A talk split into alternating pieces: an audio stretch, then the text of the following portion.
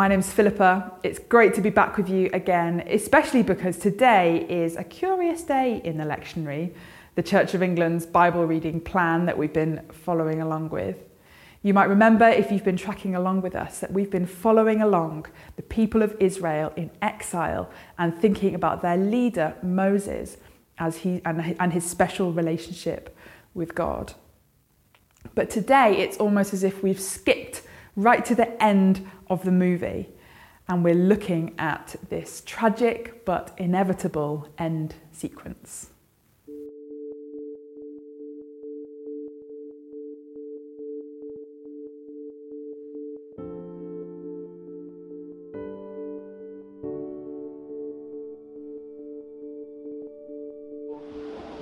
The death of Moses. Then Moses climbed Mount Nebo from the plains of Moab to the top of Pisgah, across from Jericho. There the Lord showed him the whole land, from Gilead to Dan, all of Naphtali, the territory of Ephraim and Manasseh, all the land of Judah as far as the western sea, the Negev, the whole region from the valley of Jericho, the city of palms, as far as Zoar. Then the Lord said to him, This is the land I promised on oath to Abraham, Isaac, and Jacob when I said, I will give it to your descendants.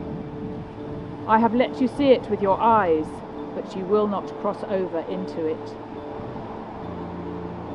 And Moses, the servant of the Lord, died there in Moab, as the Lord had said.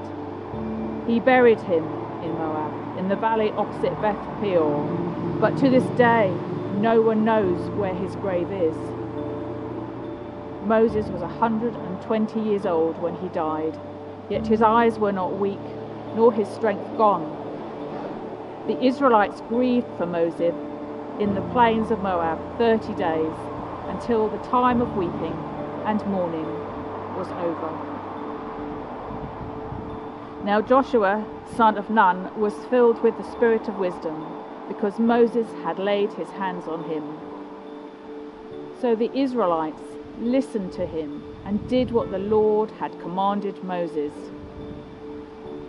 Since then, no prophet has risen in Israel like Moses, whom the Lord knew face to face who did all those miraculous signs and wonders the Lord sent him to do in Egypt, to Pharaoh and to all his officials and to his whole land.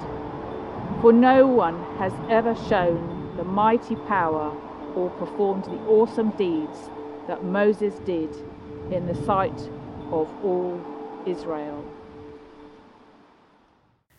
So, Moses, our great hero, who brought the people through the Red Sea, who prayed so that God would send down bread and quail from heaven for the people to eat, who brought down the Ten Commandments and cried out to God to see him in his glory, climbed to the top of a mountain so that God could show him the whole land he had promised to the people, and then died. God said to him, I've let you see it with your eyes, but you will not cross over into it. Moses had already arranged for Joshua to take on the leadership of the Israelites, and eventually he would be the one to finally lead them into the promised land after 40 years of wandering in the desert.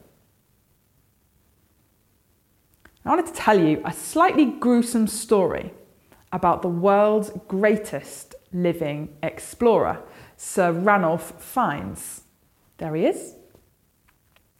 He was a British explorer who was the first person to completely cross Antarctica on foot with his companion Mike Stroud. The story I wanted to tell you, though, is about when Ranulph Fiennes decided he wanted to walk completely on his own to the North Pole. As he was walking across the ice, one of his sleds fell through a weak spot into the freezing water, and Fiennes had to pull them out by hand, which meant he got severe frostbite on the tips of the fingers on his left hand, and he had to abandon the attempt.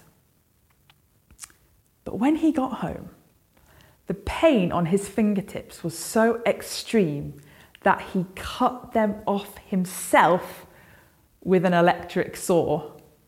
Ugh. When we hear Moses' story, it's hard for us to understand why he didn't get to complete what he set out to do, which was to bring the Israelites into the promised land. All of that trouble and heartache with the Israelites, wandering about the desert, and instead, Moses dies looking out over the very land, but not able to enter it. I wonder how Moses felt about that. In our reading, it said that Moses was the greatest prophet of Israel, that no one performed signs and wonders like he did. And if you had to think of anyone who was one of the heroes of the Bible, Moses would, I'm sure, immediately come to mind. But when I read this, I'm reminded that throughout time, as people have tried to follow God and live lives that were pleasing to Him, often we have been like this. Just a separate, individually wrapped gingerbread person. So often it's easy for us to fall into the trap of thinking that our mission from God, the adventure He calls us on, is individual to us. We're wrapped up in our own personal lives, in our neighbourhoods, or wherever we operate, especially at the moment where most of us aren't travelling as much or able to even really leave our homes very much. It's easy for us to think of ourselves like this, just like a Christian doing this Christian thing in our own way, following God in our own way. I like to think that the story of the Bible shows us that being God's people is different to that. The Bible isn't a collection of stories about heroes of the faith, even though we can often treat it like that. The Bible really comes alive when we remember that it is our story, that we are all part of the story that it tells from the very beginning of creation, stretching all the way in front of us to the future when Jesus returns and there's a new heaven and a new earth. As God's people, we are all linked in to all of it. So instead of being like this, we're more like this an endless chain of people, all linked together who are part of the story of God's kingdom.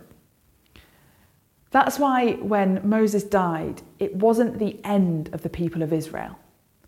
Of course, they were sad and they mourned their great leader. But then Joshua was appointed by God to continue to lead the people into the promises that God had for them. And on and on it went, linking hundreds of thousands, millions of people throughout time who have listened to God and tried to follow his ways. We get to call ourselves God's people. There are no heroes out there on their own doing good things.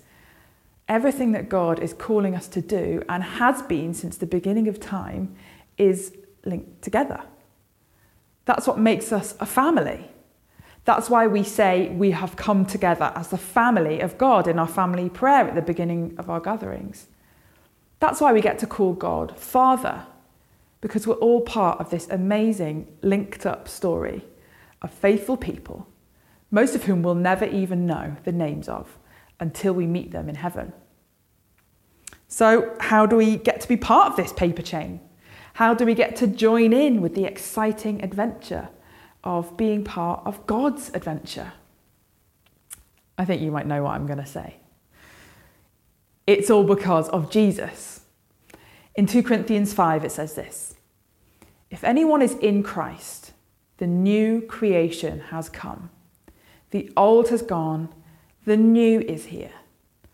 All this is from God, who reconciled us to himself through Christ and gave us the ministry of reconciliation.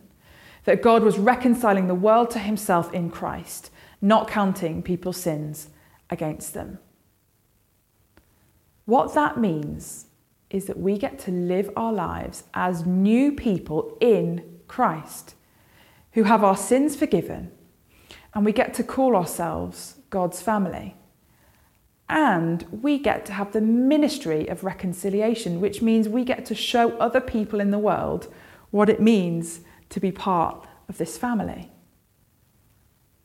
The amazing thing that is so important, but that blows my mind, is that when God looks at his family, he doesn't see Jesus and then a load of less good people clinging on to Jesus, who he has to reluctantly love too.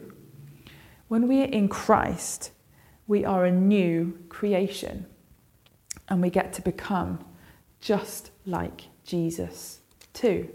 So when God looks at his family, he sees this whole bunch of connected people who look and smell and sound just like Jesus, going about the world, showing other people what it means to be on an adventure with God. If you're feeling disconnected today, I want to remind you that you are part of an incredible, ongoing, life changing adventure with millions of people in the past, present, and future. I would love to challenge you. When you read the Bible, when you pray, when you come to church or watch online, you are part of an incredible, connected family who God looks at and sees his beloved Son, Jesus. Let's pray. Heavenly Father, we thank you that we get to be part of your family. That because of Jesus, we get to call you Father Lord, when we have moments of feeling disconnected from you or from your church, would you show us a bit of your heavenly perspective? perspective?